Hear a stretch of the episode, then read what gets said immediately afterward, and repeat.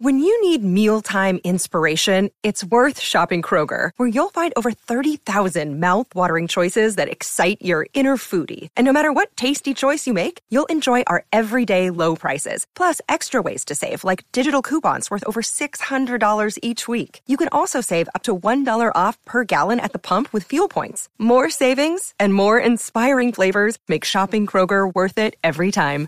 Kroger, fresh for everyone. Fuel restrictions apply. Over the line!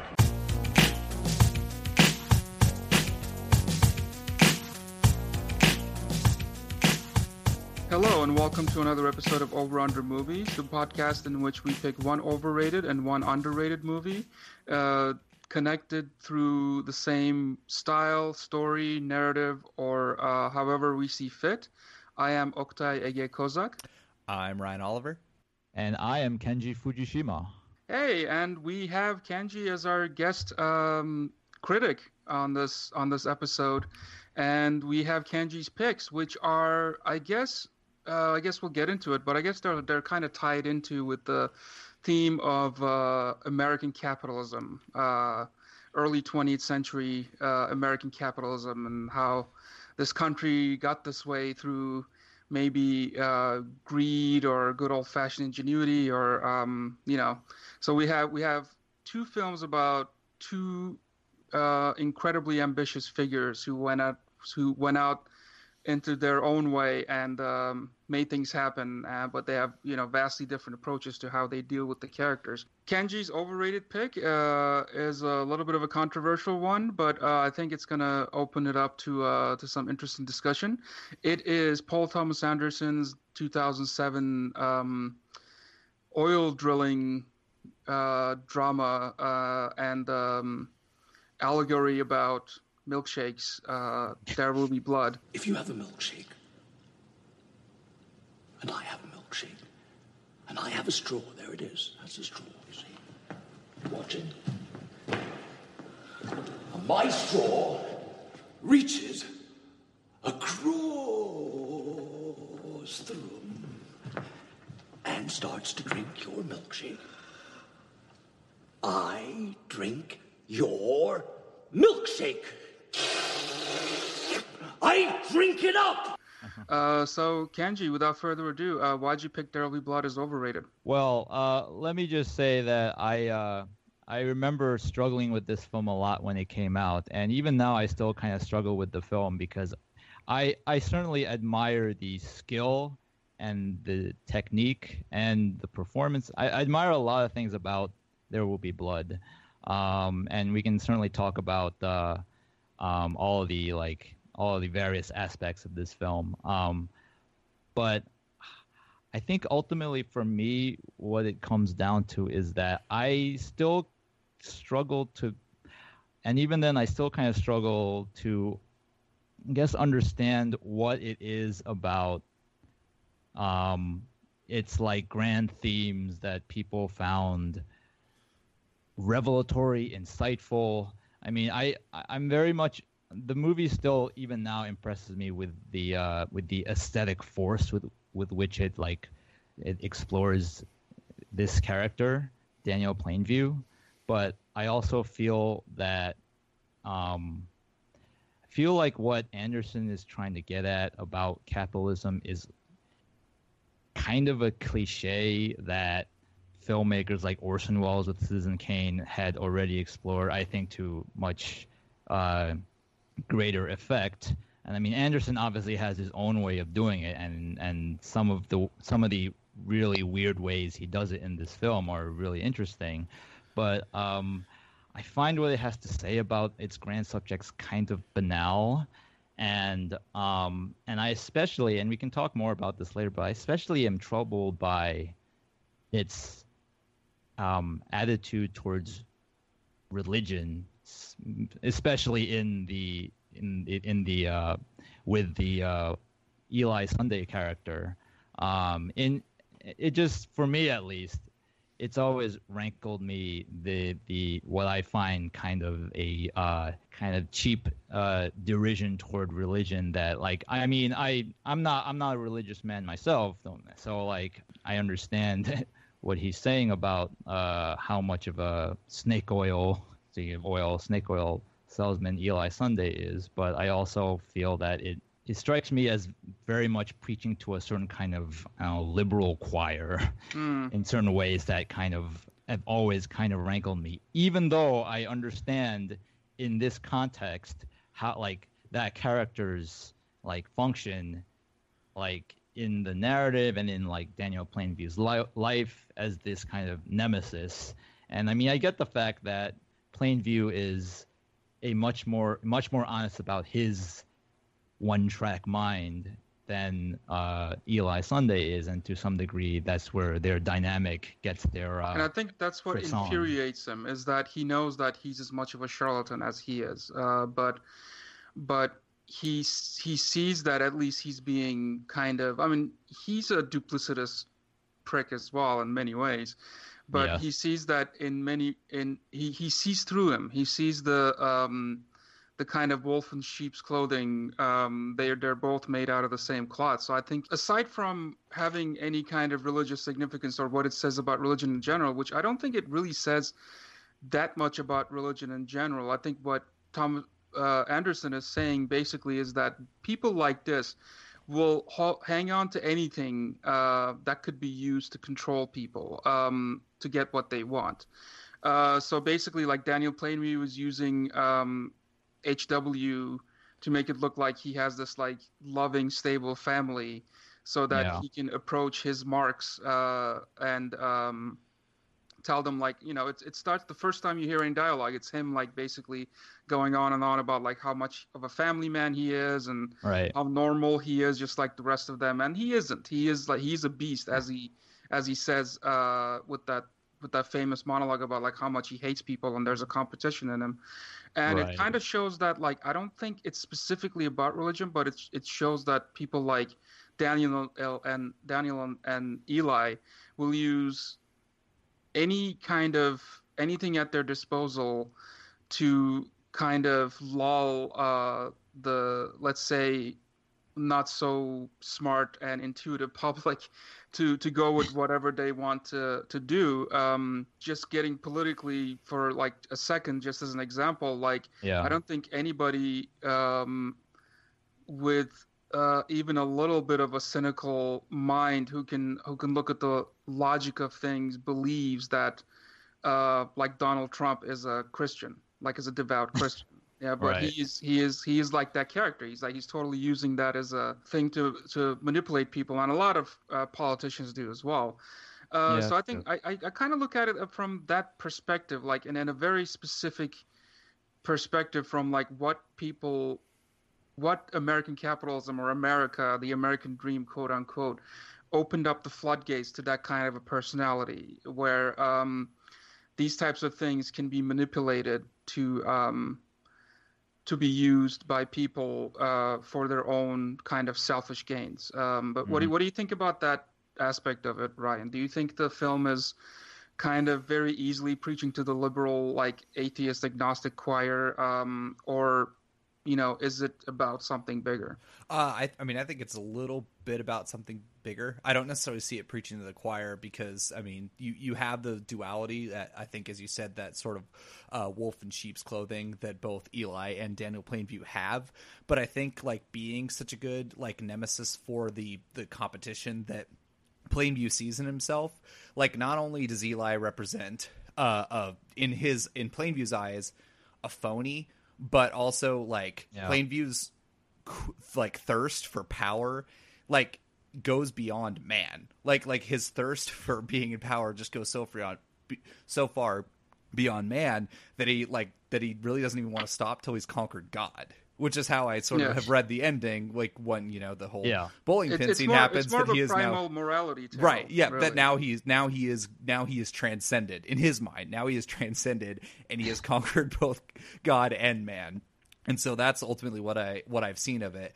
And even though like you know both characters are you know inherently not great people. I think there there's still an empathy for the Eli character. I mean, because the Plainview character is so so relentlessly um, you know evil in, in the way that like he's again he has no transparency over who he is. Like we see who he is from the entire time. So i think there's a little bit of empathy yeah. with the other character um because you know myself not being a super religious person either i do empathize a little bit just because there are certain scenes where i'm just like he is just he's just outmatched completely uh you know like right. don't bully me daniel i'm gonna bury you in the ground eli like you know stuff like that it's just like it, it does make you empathize just a little bit uh, with that character. So I, I've never seen it as preaching too hard to that liberalist view uh, because I feel like both characters get a pretty get a pretty fair shake in terms of what they're both about and where their uh, flaws lie. You you may it's quite possible you may have a bit more empathy for Eli Sunday than I could work up.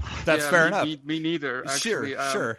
It's hard that whatever empathy I have for him is basically comes from, you know, I don't believe for a second that he is he actually is as religious as he says he is. Maybe he has a certain yeah amount of belief in God and, and, and the Bible that like kind of propelled him to be like, hey, I can use this to like kind of sucker people into my own way of like he's really trying to like use this um the the oil well that comes into town as like a springboard to for like to create his giant congregation almost like he's almost like the original um uh, one of those like evangelical preachers who like mm-hmm. who have like these giant uh, churches and like travel and like jets and stuff. He's almost like the yeah, yeah. sure. He's almost like the granddaddy of them, and that's what he wants to do. And it's like yeah, the the sympathy doesn't come empathy doesn't come from that my empathy for him comes from the fact that just like you said ryan he's insanely outmatched yes. from the very beginning so every time he like goes after daniel plainview and tries to do like a tete-a-tete uh, you just you just kind of go like dude you're gonna get fucked out of this. Like don't don't do it. Just like do your own like like you it's it's like that kind of like like in a horror movie it's like yeah don't go into the cabin kind of thing. Right. Where you like talk to the yeah. you're just like don't don't do this. Like it, this is not going to end well for you. And of course it doesn't.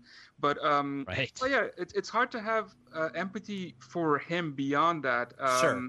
but at least you get that kind of empathy. It's um Daniel Plainview is almost like that, like the film itself. I can kind of understand why people have issues with connecting with it emotionally as much as like like Kenji saying how like uh, aesthetically how how beautiful the cinematography is and the it's the very imposing that yes. It's very yeah uh, but it's it's almost like the tone of the film reflects Daniel Plainview's nihilism in a way that like yeah. I don't think the film itself cares whether you like it or not. Um it's about like it's just showing you in a in kind of a blunt force. Um what this character stands for, what he's trying to get out of his life, and how he's going to just destroy everybody, including his son, uh, to yeah. get get what he wants, to get his way. And that's not pleasant. That's not likable in any way. Uh, but in in some ways, there are these people exist by like millions. Uh, yeah, sure. If they, whether or not they're rich or not, there are people who are like working class and middle class who are who have this personality. So I I, I really communicate. I really like attach to that aspect of it. But I do understand. Like, Kenji, do you do you kind of feel that way that you can't um like emotionally um connect with the film because of this kind of cold attitude that it has, almost like well, Kubrickian. Like it reminds me of a yeah which which that does that's not so much where where like my problems with it. Like i don't mind that aspect because i mean i like kubrick as much as the next guy and i don't i've always i've never really had that much problem with his like chilly attitude towards characters. I mean obviously each filmmaker is different and has different personalities and like to to force every filmmaker to conform to what you what you prefer for a movie is like that would be that would be just like very limiting. But um, I think what it is for me for with There Will Be Blood, uh, like his uh, Anderson's approach in There Will Be Blood, is that I think you talk about like this is a very specific story about a very specific character um, and his worldview. And I mean, Anderson does to a considerable degree align with his main character he doesn't he ha, he's it's like he's kind of playing like a like a balancing act between like kind of standing outside but also trying to like inhabit it to some degree mm. um and the thing is i just there are things about like the way he's characterized in the movie that i've um that some people might consider like mysterious and other and then but i've always felt kind of like under imagined and under like like for instance that speech uh, that that that classic speech he gives about the I see nothing worth liking in people. That speech, like Nice, I mean, nice voice, by the way. I've worked on it many years. um, but uh, the thing is that like the movie doesn't. At least, perhaps you guys have different opinions on this, but for me, the movie doesn't really. It's so it sticks so closely to Plainview's perspective that it doesn't. I don't quite grasp where this um, this misanthropy came from. And I mean, I don't I don't necessarily demand movies like dot every I or T in like characterization. I mean, um, to explain these characters, but it all it's always kind of for me at least frustrated me. Like to some degree, it feels to me like Anderson just had this idea, this kind of monstrous horror movie main character, and you you do get some nuances within what he shows you, but it also I also feel like there's perhaps it's it sticks so closely to his perspective that it's if it doesn't feel as rich to me in that regard. Like it doesn't ha- it doesn't really have that many other perspectives like other than like i guess that one scene in which eli attacks his dad during dinner Mm. time while he has mud caked on his face Mm. other than that, it's still it sticks so closely to plainview that it, it feels like it, I feel it's a bit limiting in what it says in the grand themes it tries to tackle. the fact that it, it sticks so close to him that is completely from his perspective and the the kind of uh, damp dark um, very kind of morbid um, but beautiful in many ways. Cinematography or the style that it has um, Yeah, kind of reflects that as well. And i think i do think it is it is very much like mostly apart from like one or two scenes it's very much from his perspective. And you almost see people from that perspective as well. Like everybody is just a sucker to be taken advantage of or everybody is Or like a, a pawn in a, in a game that yeah or a bureaucrat.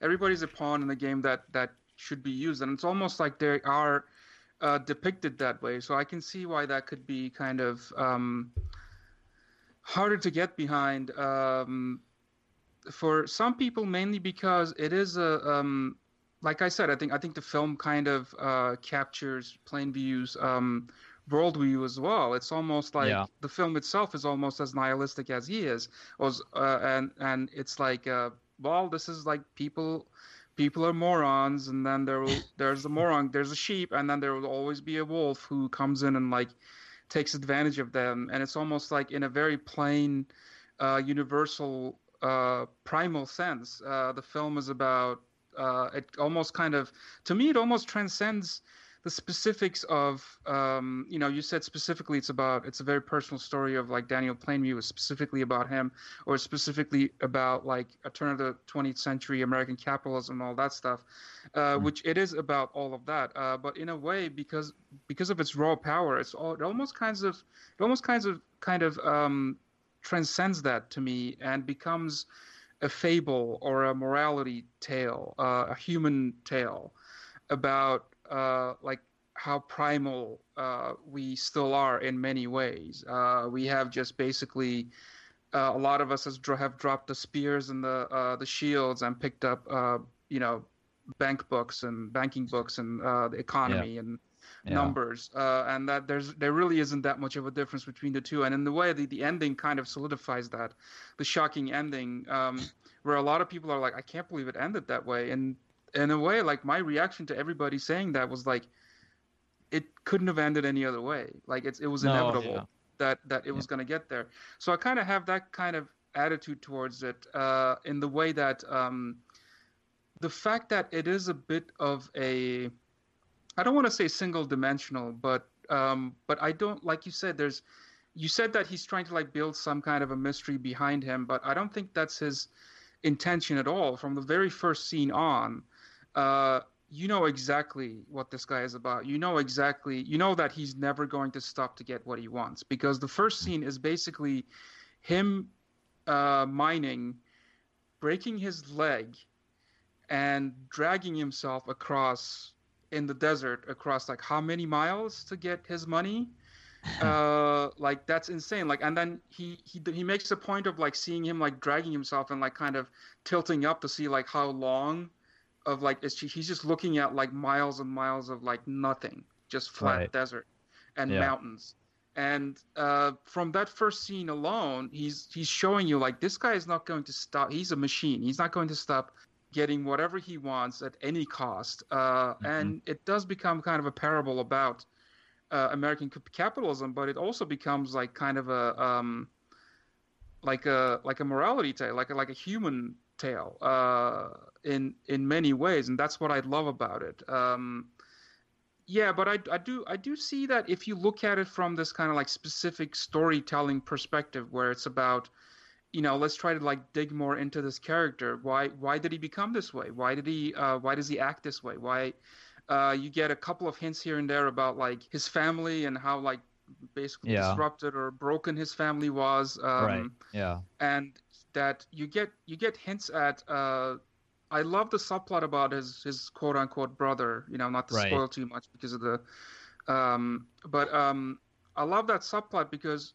it is the one subplot that shows even beyond his relationship with his son, it is the one subplot that shows that maybe he is looking for something beyond his own um, ambition, and Right, that sure. uh, this this brother um, figure, more than like his son, who he doesn't actually have a blood connection to, um, just kind of makes him feel like, yeah, maybe I could use with some kind of company, some kind of family, some kind of human connection. And then that revealed kind of destroys his last ounce of potential goodwill towards humanity, humanity. yeah. It completely true, yeah. eviscerates it. Um, anyway, Ryan, do you want to uh, Uh, jump in? No, I mean that's really all I had in terms of that. And and the thing I would say from it being from his perspective, I don't uh, I don't disagree with anything being said, but that's why I like it.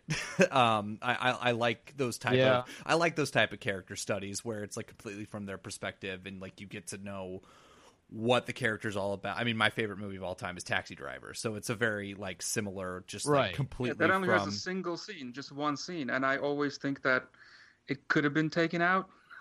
yeah, yeah, the Dancing with Jodie Foster and uh, Harvey Keitel. Right, exactly. Yeah, Oh, and it, yeah, and it's and it's grody, so it could be taken out. But yeah, other than that, everything's from Travis Bickle's perspective the same way. That other than the the uh, Eli confronting his dad, pretty much everything like there's not a single scene that doesn't have Daniel Plainview in it. But um, yeah, I mean these are the type of character studies that that I enjoy. So it's it's it's uh, but I but I completely see where you're coming from on that end. And I mean, I, I, I admire certain movies like that too, which is, I guess, why ultimately, like my my my stance on this movie is more like ambivalent rather than mm-hmm, like for sure. I I don't like this movie. Like I mean, again, like I see what it's doing, but I also feel like, and this is obviously it's like this this could just be my own perspective speaking. Like it's like for me, I'm not sure I find that much value in being put in the perspective of this like misanthrope who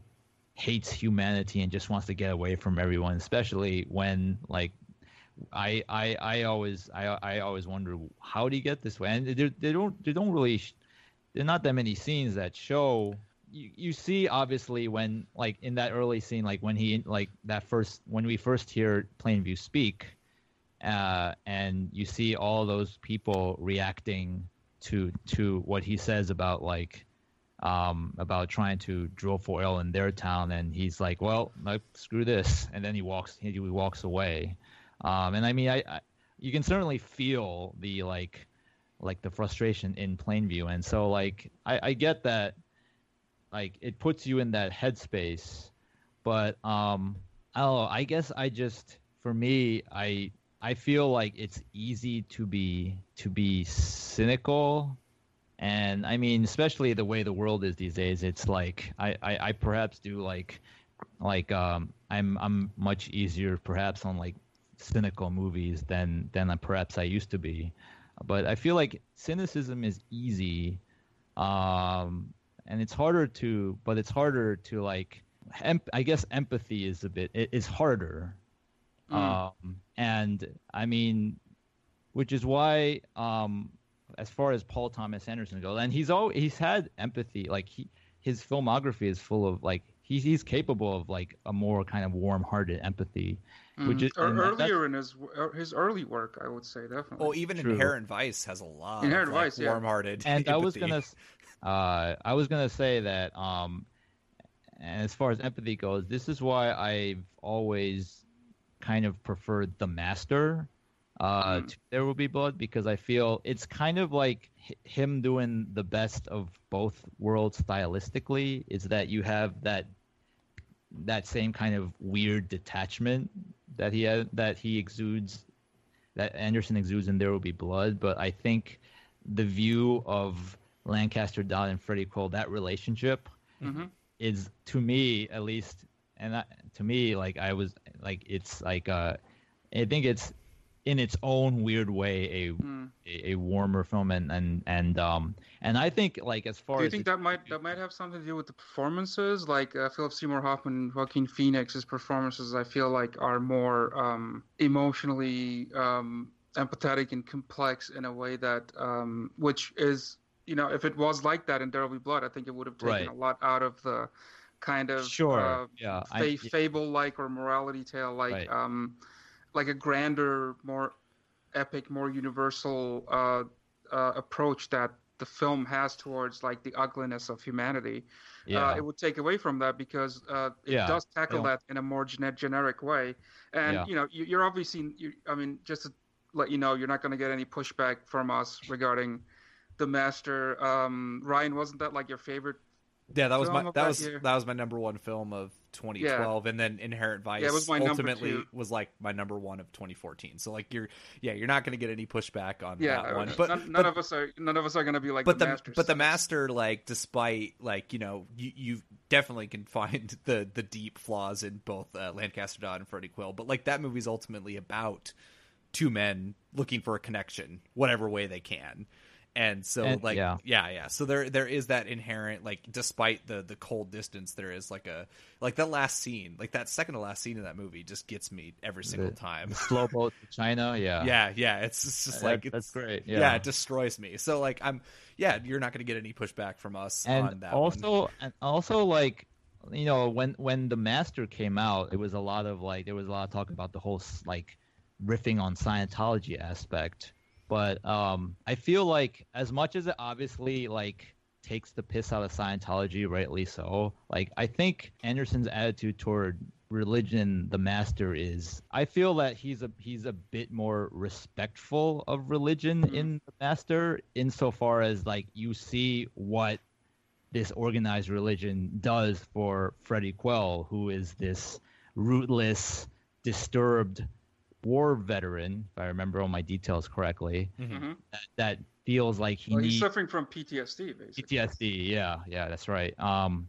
and that he he he finds this kind of family with this group of nutty people. um, so it's like he's so it's like yeah, like this is this this religion's obviously bullshit, but it means something to Freddie and I guess also to Lancaster as well. So I, I, I feel maybe it's obviously this may all just be down to personal preference, but I find something I guess maybe more clarifying in that than I have Mm. with There Will Be Blood for all its um its obvious aesthetic strengths. And I mean I you won't get like you certainly won't get any argument from me about like especially the Jonny Greenwood score. Like I Oh, mean yeah. both those scores are great, but Oh yeah, uh, tec- technically that movie is, I, for me, it's pitch perfect. Yeah, it's Yeah. it's totally. I totally like. I, I totally am on board with that. It's just that I find it. I find there will be blood. I just. You just don't care much about the characters or what happens. to Well. I, I I don't demand that I have to care about the characters. That's Right. that's. It's just that maybe I just don't. Maybe it's just like for me, the film reach, its its grand reach has always exceeded its grasp. Hmm. That's the way I've always felt about There Will Be Blood. Well, that that was uh that was Roger Ebert's initial review. I think that's what he was like. Yeah. He, he kind of gave it the same reaction that you're giving it in a way Yeah. that it is it is an incredibly ambitious film, and its reach is basically to tell this very far-reaching tale about the darkness in humanity and how we are just basically wired to self-destruct in many ways. Yeah, I mean, again, it's like for me, like it's it's in there will be blood is in many ways for me. Like it's it's a very impressive, like self-contained object. That's the way I kind of view it. But I, I guess for me, it's never quite opened out to something that I can like Mhm. that brings me like a new way of looking at things um like whatever like whether it's like capitalism or religion or just like i guess misanthropes like i mean it's it feels it's, it's i feel it's kind of like confirming a lot of perhaps what i already knew and thus why um and it just like i i'm impressed by it but i guess it doesn't work for me in a way that makes it like indelible to me not Totally. not not at least to the level of like you know like one of the like best film of the 21st century so far as you know the the New York Times critics recently uh Mm. Totally. crowned it. Like I, I've never quite been on that bandwagon, but I mean, again, it's like I, I certainly, there's certainly a lot to admire about the film, and I, I rewatching it in preparation for this podcast, you know, I was, I was as impressed as ever by like a lot of the set pieces and Daniel Day Lewis and and uh and the score and all that stuff. Well, I do So- love that when a film reaches that sort of like level in the zeitgeist, you know, regarded as a masterpiece to to, you know, to have that perspective of like actually like peeling it back and like dissecting it and say, "Hey, you know, maybe maybe it isn't like, you know, maybe it does have these things that are worth considering," which I'm I'm happy you brought to to this conversation. Like speaking to that New York Times list, you know, I I feel that same way about a movie like The Tree of Life. Like I've always thought it was ambitious, appreciate it, but have never like mm-hmm. really like fully given myself up to that movie. So like I'm I'm I totally I totally see where you're coming from. Yeah. No, Well, I, I, I always I always understand when films with such a wide grasp, no matter how much I connect to it on a personal level, when films like that don't connect with other people because they are really just they're they're approaching these themes in such a grand scale that um, it's it makes it harder to please everybody in in a, in a way. Yeah, and hey, like no, no artist is under any obligation to please everyone. So No. Yeah. like, I mean, Anderson like obviously settled on this particular approach for But this maybe I film. should have said like connected. Like it doesn't Yeah. have to. Like it can't connect with everybody when you Sure. have such a grander uh, kind of grasp. And with a character like Plainview, obviously, Yeah. he, he, no, people obviously, not everyone obviously is going to connect with him, but you well, know, hopefully you're well, not. The, the people- point is that hopefully you're not supposed to connect with them. right. Well, some people may find something interest, like of some kind of interest about him. I guess in spite of the awful things he does, and maybe I haven't quite gotten to that point as imp- as as Oh, much as oh, I uh, am enthralled with Day Lewis's like flamboyance in the role. yeah. Well, well, there are a disturbing amount of people who idolize that character for all the wrong reasons. Kind of like people Tony do with Montana. Scarface or Tony. Yeah, Yeah. Tony Montana. Yeah. Yeah, yeah, and I think you know, as a as a bit of a seg, uh, as a bit of, bit of a segue, I would put up um, the Wolf of Wall Street, for example, as an example of that. That- Yes. that film is like so fastly paced and so much fun and so funny that you can kind of mistake it for like that it's it's glorifying its subject matter but at, but actually what it's doing is it's it's it's relentlessly mocking it uh, so yeah you, you always run the risk of um of uh, doing something like that but um what do you guys think do you guys want to like move on to the underrated so let's move on to our underrated pick, which is also Kenji's pick. Uh, it is the 2004 Martin Scorsese directed, Leonardo DiCaprio starring uh, Howard Hughes biopic, The Aviator. Look, take a couple hours off, all right? You just you relax a little bit. Okay. See your wife. Okay.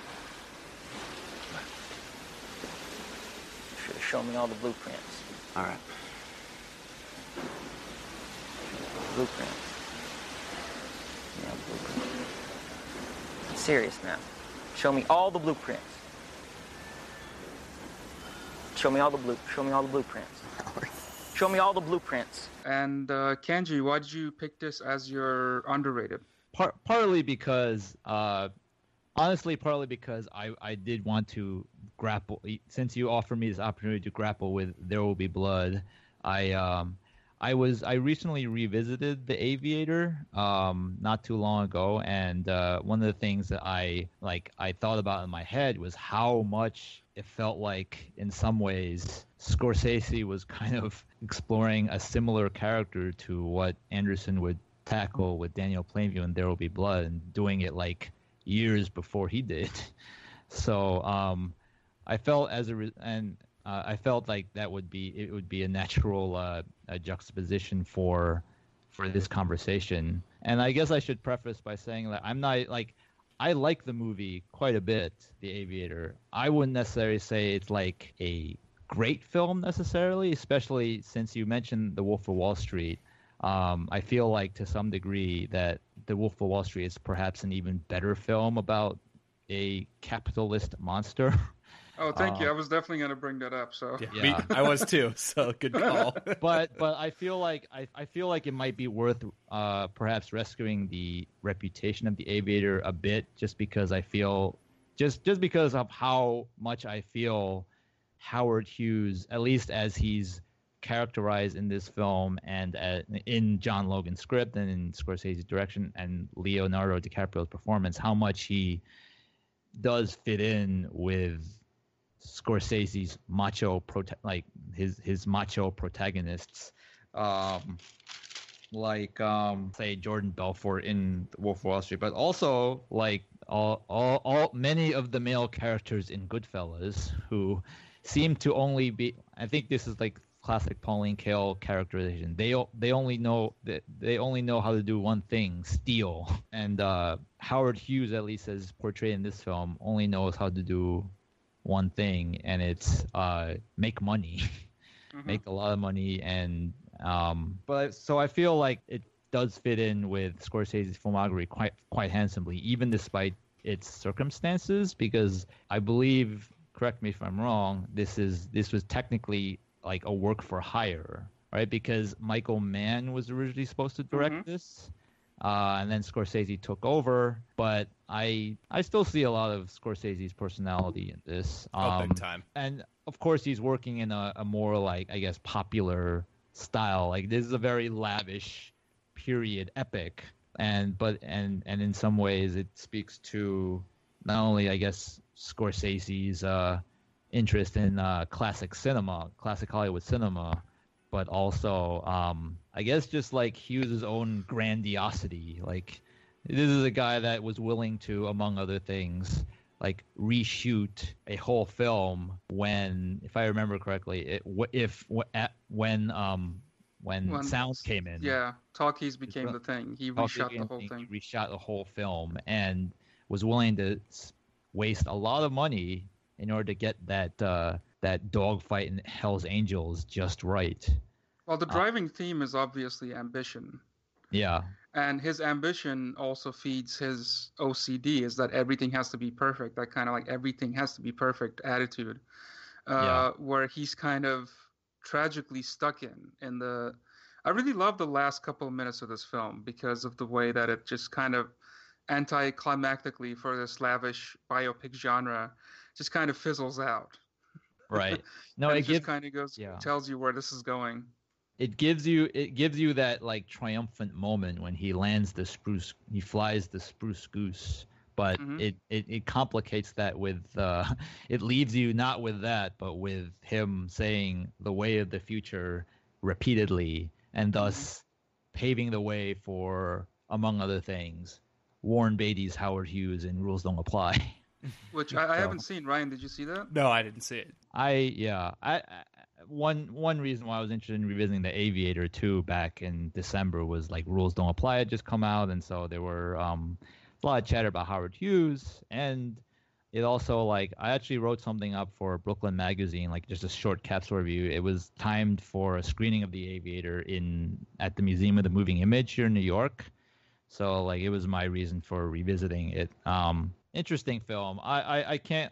At least rules don't apply. Like I, I, I guess it's kind of like a um a tangent, but yeah, I, I can't quite go, get on board with the people that say it's like some kind of under like underrated like like mess messy masterpiece something as some people have Mm. said but uh but it, it's it's it's an interesting film um i guess i i wanted i just wanted to talk about the aviator for for this episode because um for one thing now um obviously that that beginning scene in the film the the quarantine scene I mean, obviously that's a bit of like dime store psychology uh, to to Mm. pin all that to ju- just that one thing. So I guess for me, it does suggest a bit of perhaps what I find missing in There Will Be Blood, as like it's kind of like the Aviator does offer like its own version of Rosebud, whereas Anderson, and obviously deliberately, I'm sure, but like he he doesn't even bother to give you the Rosebud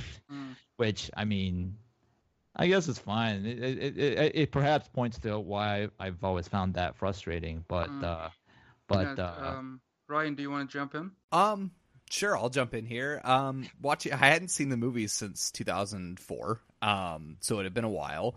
Uh, I certainly like it. I'm glad you brought up Wolf of Wall Street. Um, I'd even probably, at least the beginning of this movie, throw a little uh, Great Gatsby in there as far as like lavish period pieces starring Leonardo Sure, DiCaprio. But um, yeah, this movie does kind of play plays a little like a double feature for me, especially in hindsight. Like you have the like the the uh, exceptionalism and the capitalism that Scorsese did very well with Wolf of Wall Street.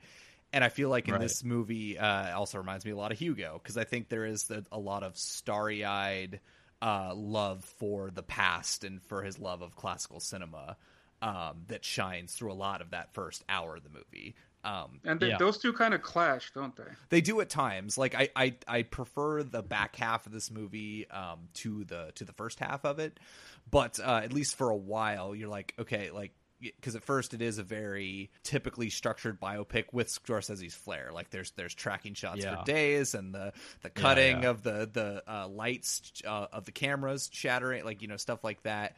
Um, but they do clash for a while because it's like you're you're building up this story about American exceptionalism, but also sort of glorifying the, you know, w- again with that starry eyed aspect. But then when it takes that turn after the the pretty brutal uh, plane Yeah. crash, which still like i it shocked me then, and it still was like I'm like, oh man, that's really brutal for a PG thirteen movie.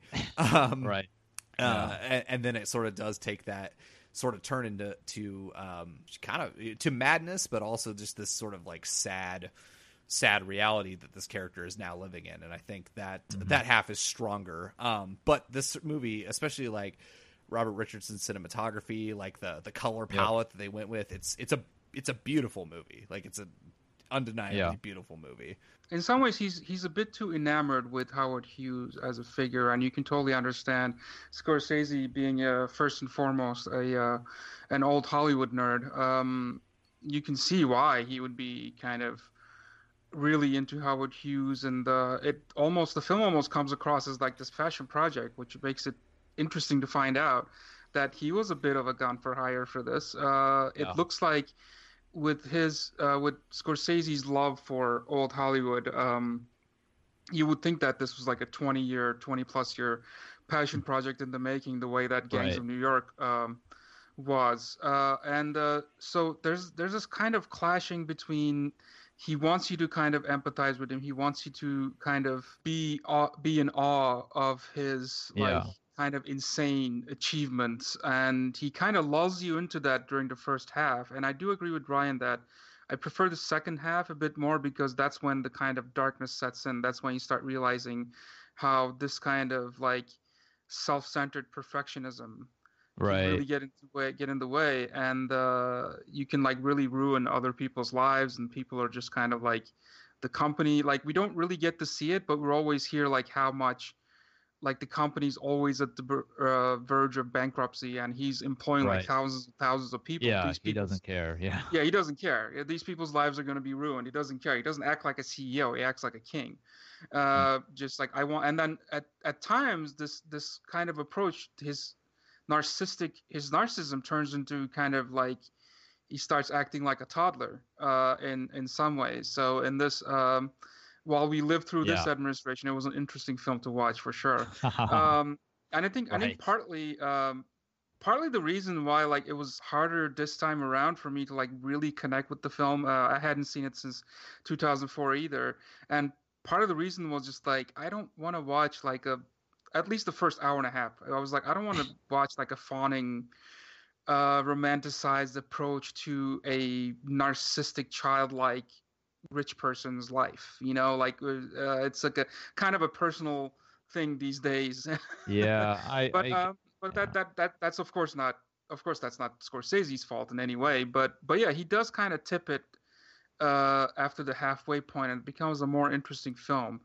um, in the way that it. Uh, yeah, I, I would I would give it to you that um, yeah, he does give us the rosebud moment, and he does kind of create a bit more of a how should I say like level-headed approach to capitalism. The way that it it's it's its approach and its its its, its approach to its teams are a lot more connected to Citizen Kane than it is to There'll Be Blood, where he tries Yeah, to like sure. genuinely get into the mind of this character and what drove him, what propelled him, and uh, and almost like Aviator embodies the idea, the the famous line from uh, Citizen Kane, which is uh, you can make a lot of money if all you want to do is make a lot of money yeah. uh, and it kind of like captures that. That's that's all he's driven for. That's all he's going for. That's why all of his um, relationships fail, uh, and he becomes like more and more of a recluse because he has trouble finding anybody who can even keep up with his kind of perfectionist uh, madness, and that becomes Yeah. um,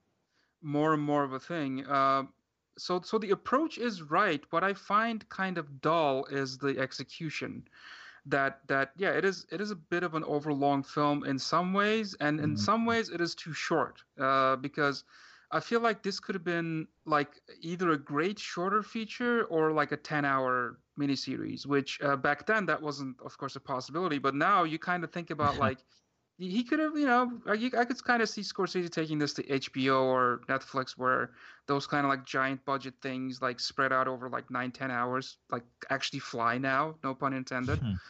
so I kind of, I kind of have this kind of approach to it. I was like, it's kind of stuck in between because it doesn't really, you know, I would almost prefer like a like a feature that focused on one of the aspects that it deals with, either the the whole the whole production of Hell's Angels could have made for like a great two hour movie uh, that stuff is fascinating. Or the whole Yeah. like building of the plane. Like if you just focused on the building of the plane, uh, that could have been like like you know that kind of like a kind of like the Lincoln approach. Like Lincoln is a kind of a biopic, but it's all about the uh, what is it the um, ratification of the Thirteenth Amendment, right? right. Um, I didn't I didn't grow up in the states, so I never took civics classes Right. here. Sure. Yeah. Um, uh, so yeah, so I think the kind of a Lincoln approach to the Aviator, I think, could have worked better because uh, you don't really get to spend enough time for me to sink your teeth into um, into one particular thing. You're kind of like moving moving right along, which you know this movie.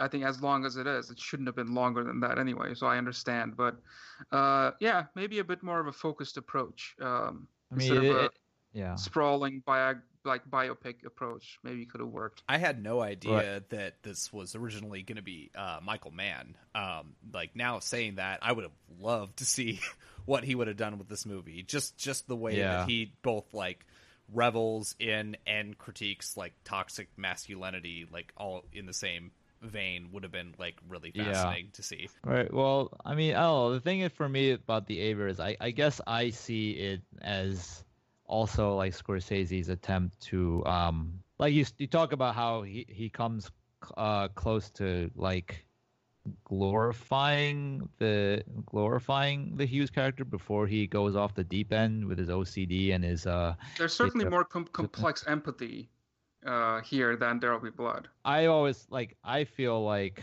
like for like all the loving period recreations to some degree I one could perhaps read that as um Scorsese's own attempt to get inside Hughes's I mean get inside his head while not necessarily like it's also playing a similar kind of like tricky balancing act he he's trying to like uh, embody uh, this this uh, this figure while also perhaps trying to stand a bit above it. So you get to see the lavish lifestyle that he lives. Uh, but there are even then there are moments here and there like uh, like that that whole montage when he's on the uh, um, the the sequence where he's at the at the premiere of Hell's Angels Mm.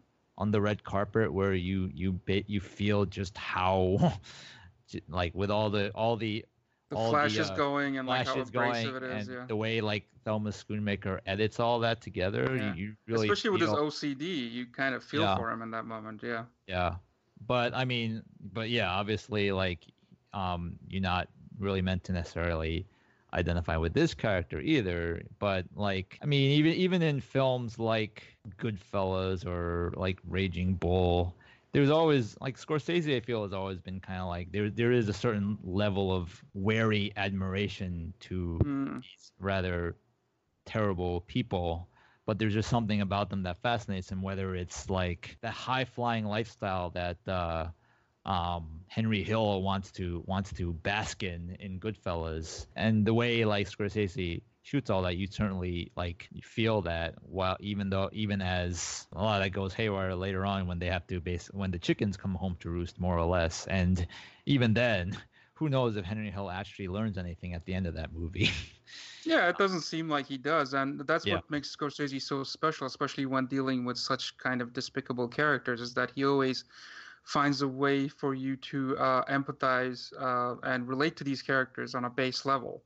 And Yeah. Goodfellas is a great example of that, and that's part of the reason why I love um, Wolf of Wall Street so much is because it's so refreshing in the way that you don't get any of that with his approach to Jordan Belfort. Like you can tell that he just straight up hates this guy. like, mm-hmm. like there's no like the Wolf of Wall Street really doesn't have like I mean it, it's boastful and it's like stylish and all that and like it Yeah. captures it captures his point of view, his gaudy point of view, but also it doesn't like really give him much of an inch towards like it, he understands where he's coming from, but he doesn't like really. There's no awe involved. There's no like im- he, he's not impressed, basically. yeah Uh, guess and yeah, and that that yeah. exists with with the aviator for sure that he there is this like level of awe that he he uh he puts into howard hughes but also like you said the thing that i admire about it is that he never really lets you off like you gave the example of the premiere that's supposed to be like a uh, another director would have turned that into like a lavish kind of like very high moment for the character like Yeah. everything is going great um, and you're supposed to it's this moment where it's like all the hard work of the character is paying off and um, the audience is supposed to be kind of envious of the character and even in moments like that uh, he shows you that when you're this kind of a personality nothing is going to be enough you're never going to get to a point where you're going to be satisfied so even like even at this point where it's just like it's supposed to be like the culmination of his uh, hard work he's still uneasy and he's still not satisfied. And that kind of of course uh, pays off at the end of that scene where he's like yeah we're reshooting the whole thing. You know it's it's all Yeah. about talkies now. And uh and that's when you start to realize like yeah this guy's never gonna stop. The way that daniel plainview is never gonna stop. But at least yeah in the in the case of the aviator um it is more of a personal kind of biopic story which kind of strips it away from being like having that kind of gorgeous and impactful um kind of uh fable like human fable quality that um there will be blood has you know, it, it is a different kind of movie. Um, Yeah. yeah, but and uh, that's certainly and that's not necessarily a knock on either film. Uh, I guess I guess I find there's I guess there's a certain like fundamental honesty about Scorsese's approach, like his his very much admiring, but also like wary approach to this character. I find a certain honesty in that. So I so I so while I I certainly get the I guess the uh, ambivalence about it. Like I and especially in yeah, as you said in this in our current political climate, I guess to some degree I I kind of in a sense maybe just refreshingly honest of him to admit that. Mm. And I mean it's and then and I, and it certainly is impressive to to watch. Um, yeah yeah i um i think would- yeah. Yeah, it's it's it would be hard to imagine like a movie, a film like There'll Be Blood uh, made by Scorsese because because he's such a deeply em- empathetic filmmaker that he would find a way to dig deep into even kind of an unredeem- irre- irredeemable character like Daniel Plainview to figure out like what where he's really coming from. and that's what's so special about Scorsese. That's why his spiritually packed films like Last Temptation of Christ, Kundun, Yeah. and recently Silence Yeah. um, I have so much respect for because he does such an amazing job of like in just approaching these subjects in a in a in a deeply emotional yet yet very uh, level-headed way, and he kind Right. of yeah. that's why he's so um, you know he's one of our uh, greatest American filmmakers uh, living Yeah. today.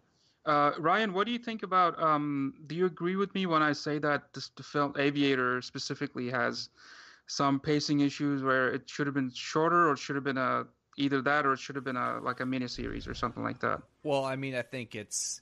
I mean, yeah, I, I just flat out yes, because you, you you brought up Lincoln. I'd also say Selma would be another good example of like taking an historical figure and just carving out a moment in their time, a moment in their history to focus on, because it, it is hard anymore, especially like again, it this wouldn't have happened in 2004, but in this day and age when when you can do like the eight part, ten part miniseries, um, you know, a story like this, you, you know, you don't see the long epic biopics anymore, and like uh, really, That's true. Uh, like, and, and even like the good ones, as recently like Straight Outta Compton, a movie I really really liked.